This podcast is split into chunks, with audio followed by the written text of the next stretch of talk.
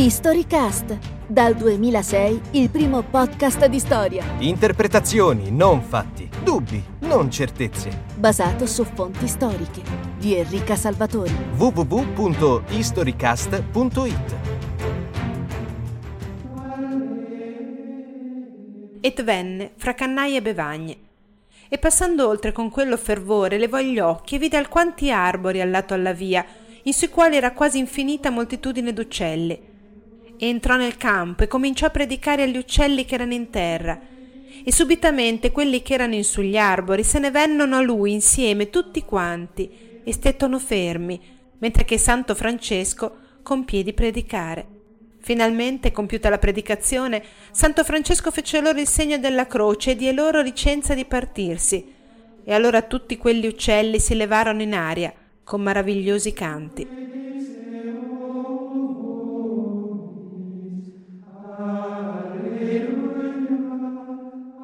Non c'è credo episodio migliore dell'entusiasmante vicenda umana del poverello di Assisi, a cui è dedicata questa puntata di Storycast, per far capire quanto sia difficile, se non impossibile, raccontare il vero Francesco, l'uomo che nel 1206 rinunciò ai beni paterni per una durissima vita di stenti in ossequio al messaggio evangelico e che già in vita diventò il simbolo e modello per migliaia di cristiani.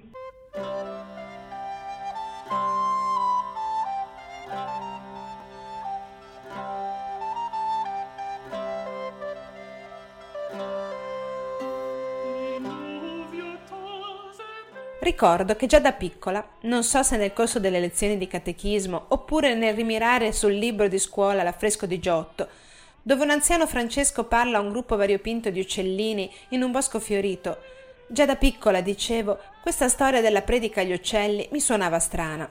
Certo, era spiegata allora con un Francesco che oggi definiremmo ecologico, santo proprio perché amava e apprezzava sopra ogni cosa i doni dati da Dio all'uomo, un sentimento d'altronde testimoniato con potente forza poetica dal celebre cantico Laudato sie, mie Signore, cum tutte le tue creature.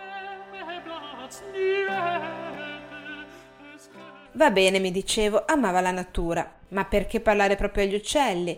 Perché fermarsi in un bosco? Nel Medioevo non avevano certo i nostri problemi di inquinamento o di biodiversità da sentire il bisogno di affermare con forza e anche con un po' di follia l'esigenza di tutelare l'ambiente. Confesso che su questi dubbi non ci persi certo il sonno ma essi cominciarono a risvegliarsi all'università, in particolare durante le lezioni di Chiara Frugoni, dove incontrai un altro racconto della predica agli uccelli. L'autore era Ruggero di Wendover, monaco cronista inglese contemporaneo di Francesco.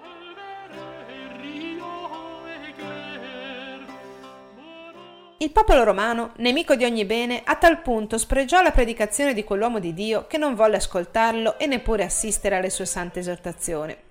Alla fine, dopo che ebbero disertato le sue prediche per parecchi giorni, Francesco li biasimò aspramente. Uscendo dalla città trovò nella periferia i corvi, gli avvoltoi e le gazze che razzolavano tra le carogne e molti altri uccelli che volavano in cielo e disse loro Vi comando, nel nome di Gesù Cristo, che i giudei crocifissero, la cui predicazione i romani miserabili hanno disprezzato, che veniate a me per ascoltare la parola di Dio e subito al suo ordine quell'immensa moltitudine di uccelli gli si accostò e lo circondò. E fattosi silenzio e cessato ogni cinguettio per lo spazio di mezza giornata non si mossero da quel luogo.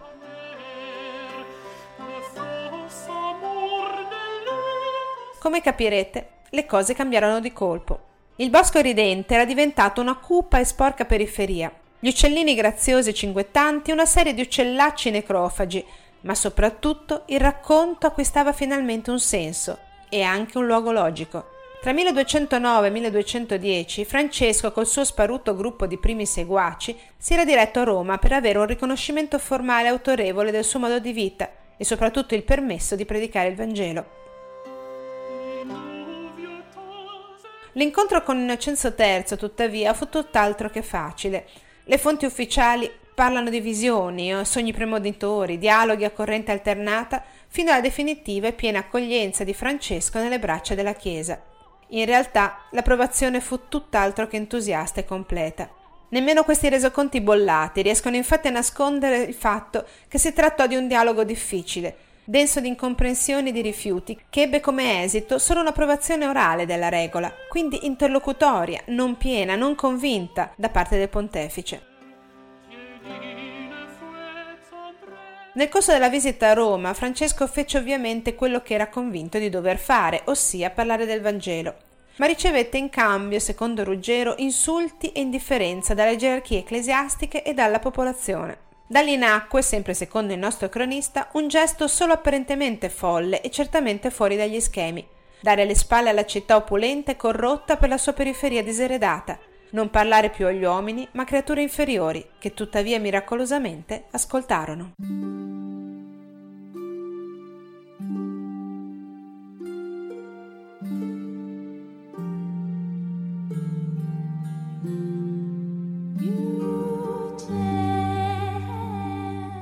Aveva ragione Ruggero e mentiva invece l'anonimo autore del fioretto citato all'inizio?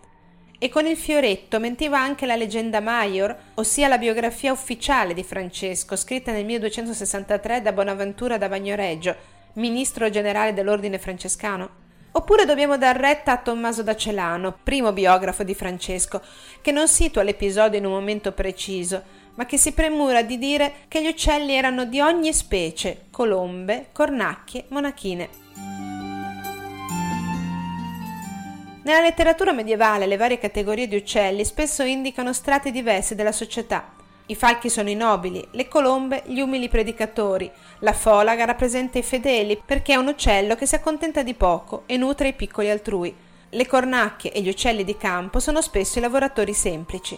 Quindi per Tommaso da Celano non era importante il contesto, ma il messaggio, ossia che i destinatari della predica di Francesco erano gli ultimi, chi occupava il gradino più basso della piramide sociale.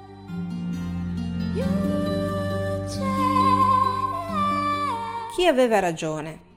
Chiaramente non possiamo dare una risposta.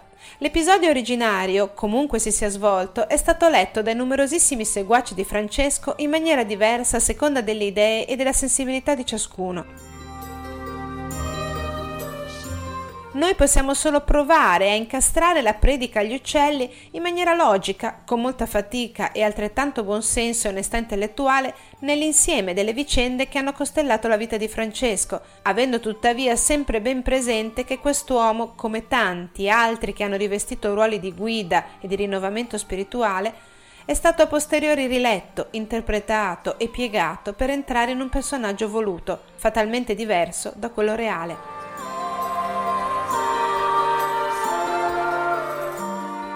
Così è avvenuto ad esempio anche per un altro episodio chiave della vita dell'Assisate, la visita a Damietta, in Egitto, al campo saraceno e al sultano Al-Kamil, probabilmente nel 1219. La leggenda Maior racconta di un Francesco che, giunto davanti al re musulmano, propone una sfida ai suoi sacerdoti. Entreranno tutti insieme nelle fiamme, colui che ne uscirà illeso dimostrerà la verità della sua fede.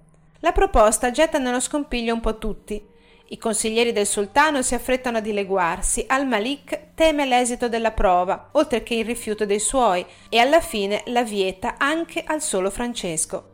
Ma anche il nostro sembra pentirsi della provocazione avventata, perché gli insegnamenti della Chiesa proibiscono di reclamare in maniera imprudente l'aiuto di Dio. In ogni caso il sultano è ammirato e riempie Francesco di doni, lasciandolo ovviamente libero di tornare al campo dei crociati. Ora, è veramente difficile scremare questo racconto con le categorie del vero e del falso. Da un lato, quello che Francesco ci ha lasciato, in particolare alcune frasi della regola non bollata, cioè non approvata, fanno pensare che intendesse trasmettere il messaggio evangelico agli infedeli soprattutto tramite le opere, ossia semplicemente col comportamento, e anche col dialogo pacifico, astenendosi rigorosamente da suscitare liti o dispute. Un anonimo francese racconta invece che era amareggiato più dal comportamento dei crociati che dai saraceni, mentre Tommaso da Celano dà ancora una volta una visione mediana. Sottolinea l'incredibile audacia del santo che nell'infuriare della battaglia si reca dal sultano, riuscendo a stupirlo e a commuoverlo fino al punto di ricevere onore e doni. Nessuna sfida dunque? Non è detto. Una fonte musulmana, l'epigrafe funebre di un vecchio consigliere di Al-Khalim, Fakr ad-Din Muhammad ibn Ibrahim Farisi, al cimitero di Carafa, al Cairo, narra che il defunto avrebbe avuto la celebre avventura con il monaco cristiano. Esiste soprattutto la cultura cortese cavalleresca di Francesco, provata da numerosissime fonti, in cui il giudizio di Dio, in questo caso la prova del fuoco, era tema ricorrente. È anche possibile che nello sfidare i saggi musulmani il nostro abbia fatto intelligentemente leva sulla storia e cultura musulmana, in cui il giudizio di Dio è ben presente, facendo addirittura parte della biografia di Maometto.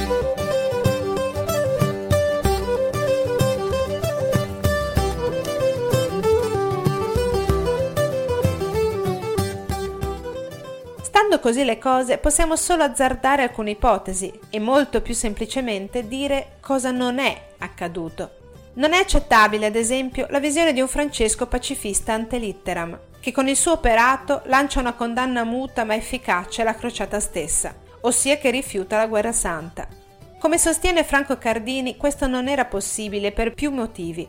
Il primo, e determinante, è che quella che noi oggi chiamiamo crociata era intesa dai religiosi dell'epoca come un pellegrinaggio armato benedetto dal Papa e Francesco non fece mai nulla nel corso della sua vita che fosse da intendersi come critica o lotta o disobbedienza nei confronti della Chiesa. Inoltre il combattere in nome di Dio o per valori propri del mondo cristiano e cortese apparteneva alla mentalità del tempo da giovane Francesco era stato un vivace scapestrato, amante della bella vita e del mondo cavalleresco. Aveva combattuto e ne era uscito prigioniero e sconfitto. Dall'esperienza dolorosa aveva poi elaborato un modo di vita rigorosamente pacifico e umile, ma non era mai arrivato a condannare o stigmatizzare chi aveva continuato per l'antica strada. Il mondo dei cavalieri e delle guerre tra fazioni era il suo mondo, il saio, il suo modo di viverlo standoci dentro.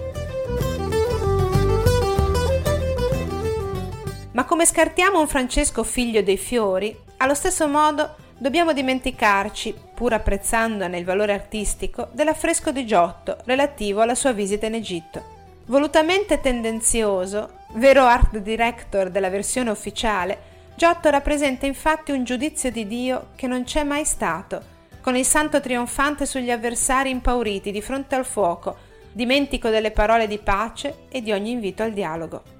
Ma a questo punto è giusto chiederci il perché di questa versione ufficiale. Non palesemente falsa, ma certo molto distante dal messaggio che ci sembra di leggere in altre fonti.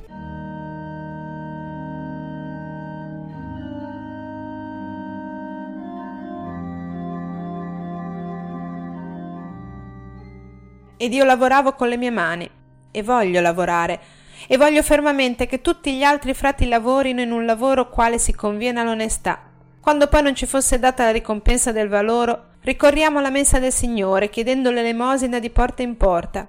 Si guardino bene i frati di non accettare assolutamente chiese, povere abitazioni e quant'altro viene costruito per loro, se non fossero, come si addice, la santa povertà. Comando fermamente, per obbedienza a tutti i frati, che dovunque si trovino non osino chiedere lettera alcuna di privilegio nella curia romana, né personalmente, né per interposta persona, né per una chiesa, né per altro luogo. E il ministro generale e tutti gli altri ministri custodi siano tenuti per obbedienza a non aggiungere e a non togliere niente da queste parole.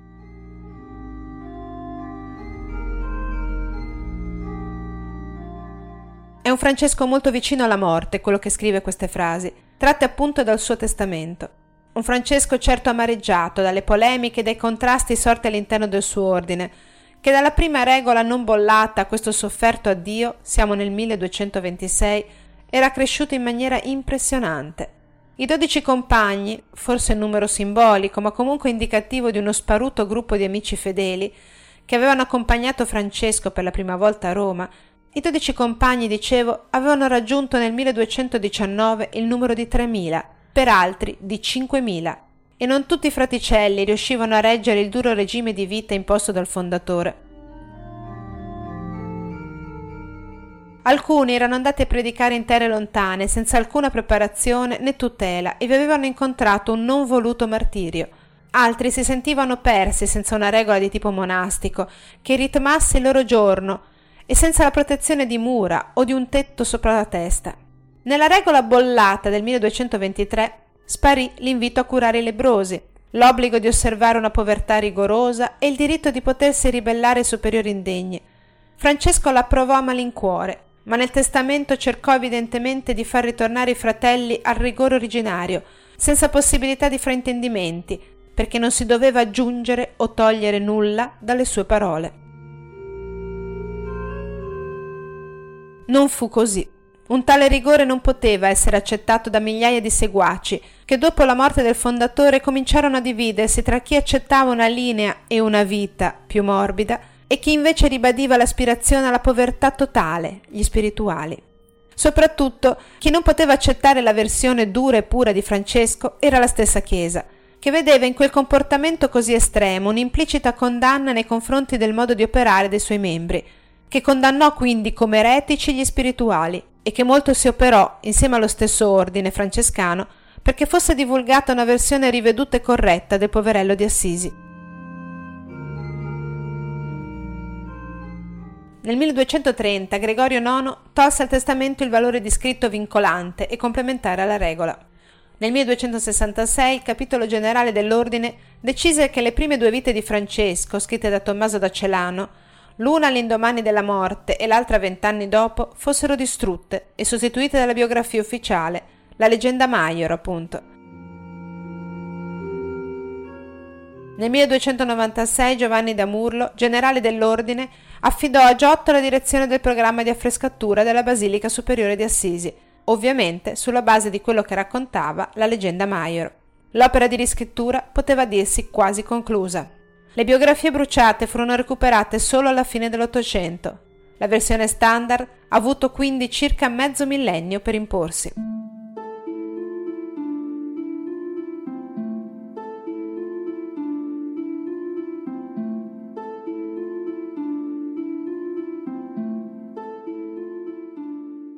Ma chi era il Francesco di Giotto? Sostanzialmente, ma vi prego di scusarmi perché banalizzo e semplifico molto il discorso, meno uomo e più santo di quello che le altre fonti ci descrivono. L'esempio più chiaro e anche a suo modo scioccante viene dalla questione delle stigmate, che Francesco avrebbe ricevuto in fine vita, che per primo Giotto osò rappresentare ad Assisi e che all'epoca erano un miracolo assoluto, in quanto mai ricevute da altro santo prima di lui. La questione, ben esaminata da Chiara Fogoni, si riassume in questi termini. Il primo a darne notizia fu frate Elia, vicario dell'ordine, alcuni giorni dopo la morte di Francesco, quindi dall'osservazione del cadavere. Qualche tempo dopo frate Leone narrò che Francesco si trovava due anni prima di spirare sul monte della Verna, in preda a una profonda crisi spirituale. Qui avrebbe avuto la visione confortante di un angelo serafino e poco dopo avrebbe ricevuto le stigmate. Non sfuggirai più la grande somiglianza di quest'ultimo episodio con una passione ben più nota, quella di Cristo sul Monte degli Olivi, che precedette la crocifissione. Anche Tommaso da Celano mette le stigmate in relazione con l'angelo, ma dice che non si trattava di segni dei fori dei chiodi della croce, ma di veri e propri chiodi formati dalla stessa carne, cicatrici insomma, escrescenze carnose, prodotte da un organismo che, ricordiamo, aveva passato lungo tempo in mezzo ai lebrosi e che era piagato da malattie e stenti. La precisazione di Tommaso può sembrare questione di lana caprina, ma così non era per la mentalità dell'epoca. Una cosa era sostenere che le ferite alle mani, ai piedi e al costato fossero derivate dall'esterno, in particolare dall'incontro col Serafino. Una cosa totalmente diversa era suggerire che provenissero dall'interno stesso del santo. Significava che l'identificazione di Francesco con Cristo era di natura mentale e spirituale, non fisica. Alla fine, nella leggenda Maior, Bonaventura da Bagnoreggio interviene pesantemente nella faccenda, affermando che l'entità incontrata da Francesco sulla Verna sembrava un serafino, ma era Cristo stesso, affisso in croce, e che le stigmate arrivarono immediatamente dopo la scomparsa della visione divina. Derivando da Dio e non da Francesco, Bonaventura rendeva il poverello di Assisi un santo da venerare e non più un uomo da imitare, un modello irraggiungibile e perfetto, che in quanto tale poteva ben trovare il suo posto in paradiso, perdendo però fatalmente quello lasciato a terra tra i suoi fratelli, che in questo modo potevano forse tornare concordi, uniti sotto la protezione di qualcuno che era stato profondamente diverso da loro.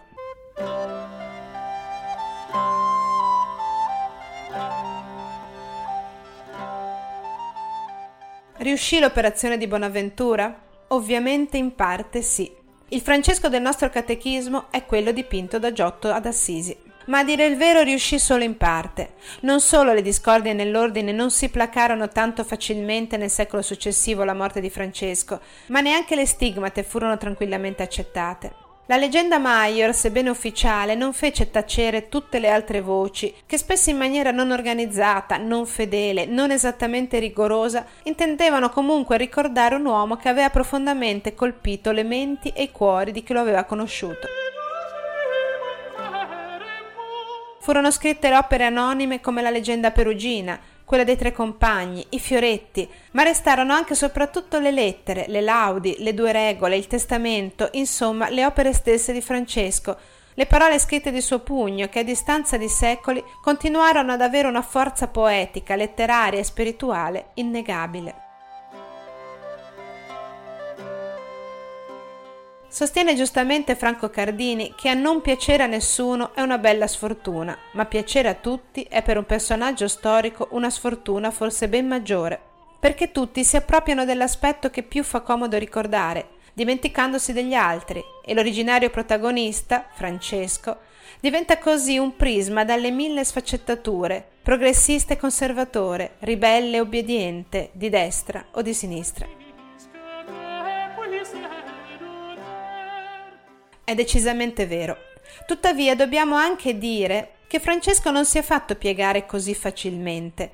Le sue scelte drastiche e dure, unite a un'apparentemente incomprensibile letizia che gli illuminava sempre il volto, la follia di alcuni gesti da giullare, incisivi e forti proprio perché folli, la grande capacità nell'uso della parola che lo rese in grado di materializzare Gesù bambino nelle menti di chi assistette a Greccio al suo presepe vivente, il rigore morale unito a una bontà profonda, la forza erculea di quel suo saluto a sorella morte, queste le caratteristiche che lo hanno reso così importante in vita e anche così ostico da digerire dopo la scomparsa.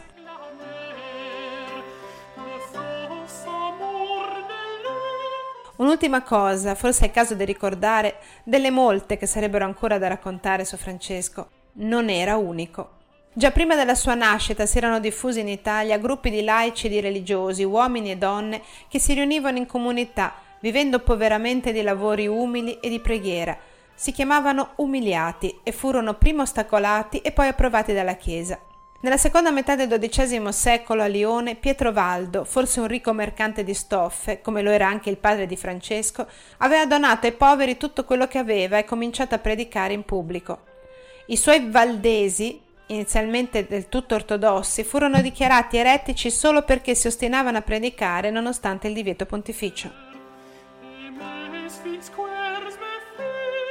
Insomma, il rifiuto a uno stile di vita da magnate, cioè da uomo ricco e arrogante, così diffuso in un'Europa sempre più florida e popolosa come quella del Duecento, il rifiuto in nome di un messaggio evangelico che le gerarchie ecclesiastiche non sembravano applicare per intero, Bene, quel rifiuto furono in molti a pronunciarlo e a renderlo scelta di vita alternativa.